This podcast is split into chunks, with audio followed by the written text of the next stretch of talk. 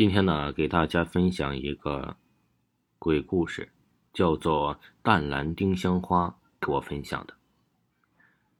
这是我身边发生的真实的不可思议的事情。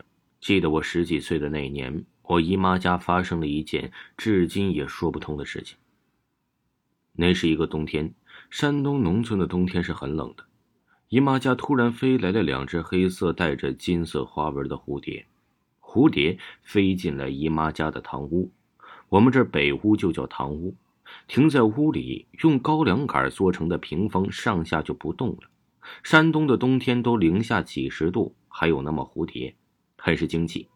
然而啊，就在我们说对蝴蝶有说不出的感觉，好像啊，这个昆虫有神灵的传说。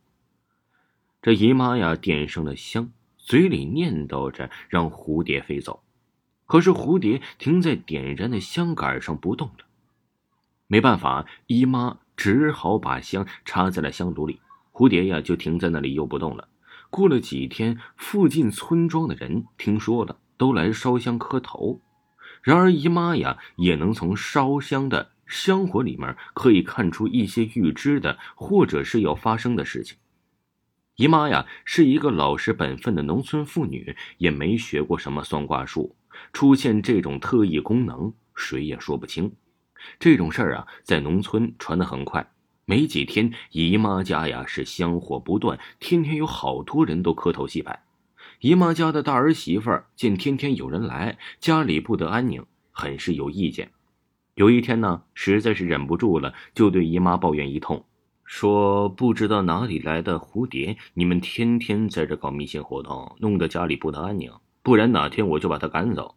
这大儿的媳妇儿啊，本身就是一个直爽人，说这话呀，姨妈也就没搭理他。第二天，姨妈家一个不满一岁的孙子晚上就一直哭，也不吃奶。天亮了，家里人赶快跑去医院检查，查来查去啊，没查出什么毛病，但是还是一直哭闹不吃奶，家里人也急得没有办法了。姨妈呀，就烧上香，嘴里念叨着让神灵别怪罪。儿媳知道错了，又上了香，摆了供。奇怪的是，姨妈做完这些事情之后，小孙子就什么事情都没有了，吃饱了奶呀，也是睡着了。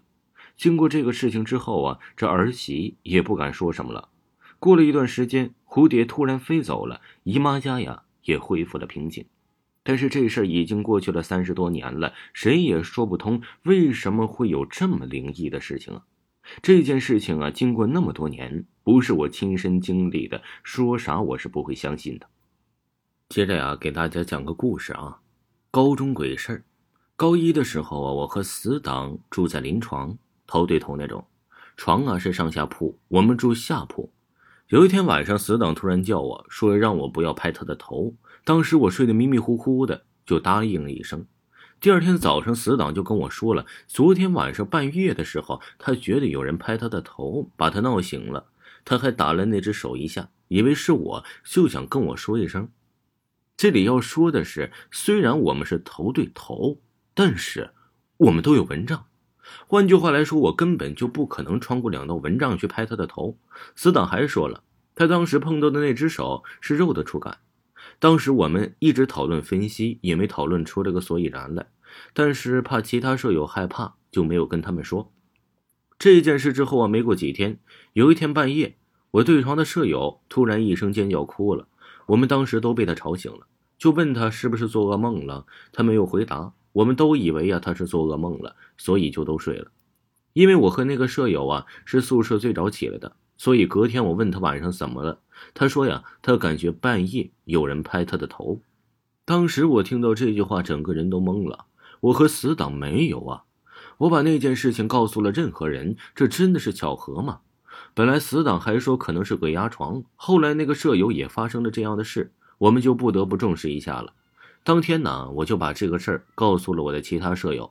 当天晚上，整个宿舍都吓得两两一起睡。再后来，过了一段时间，还是那个宿舍。这有一天中午啊，我睡的是迷迷糊糊的，听见有人呢用手机放歌。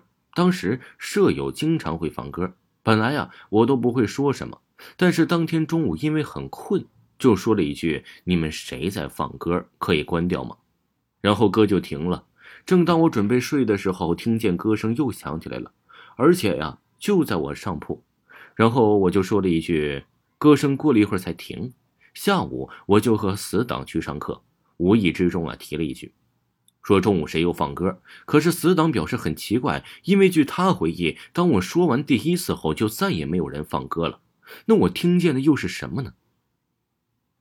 我高中的故事有点多，这鬼手、歌声还有很多。下一次啊，给大家继续讲我高中发生了另一件《盗墓笔记》的故事。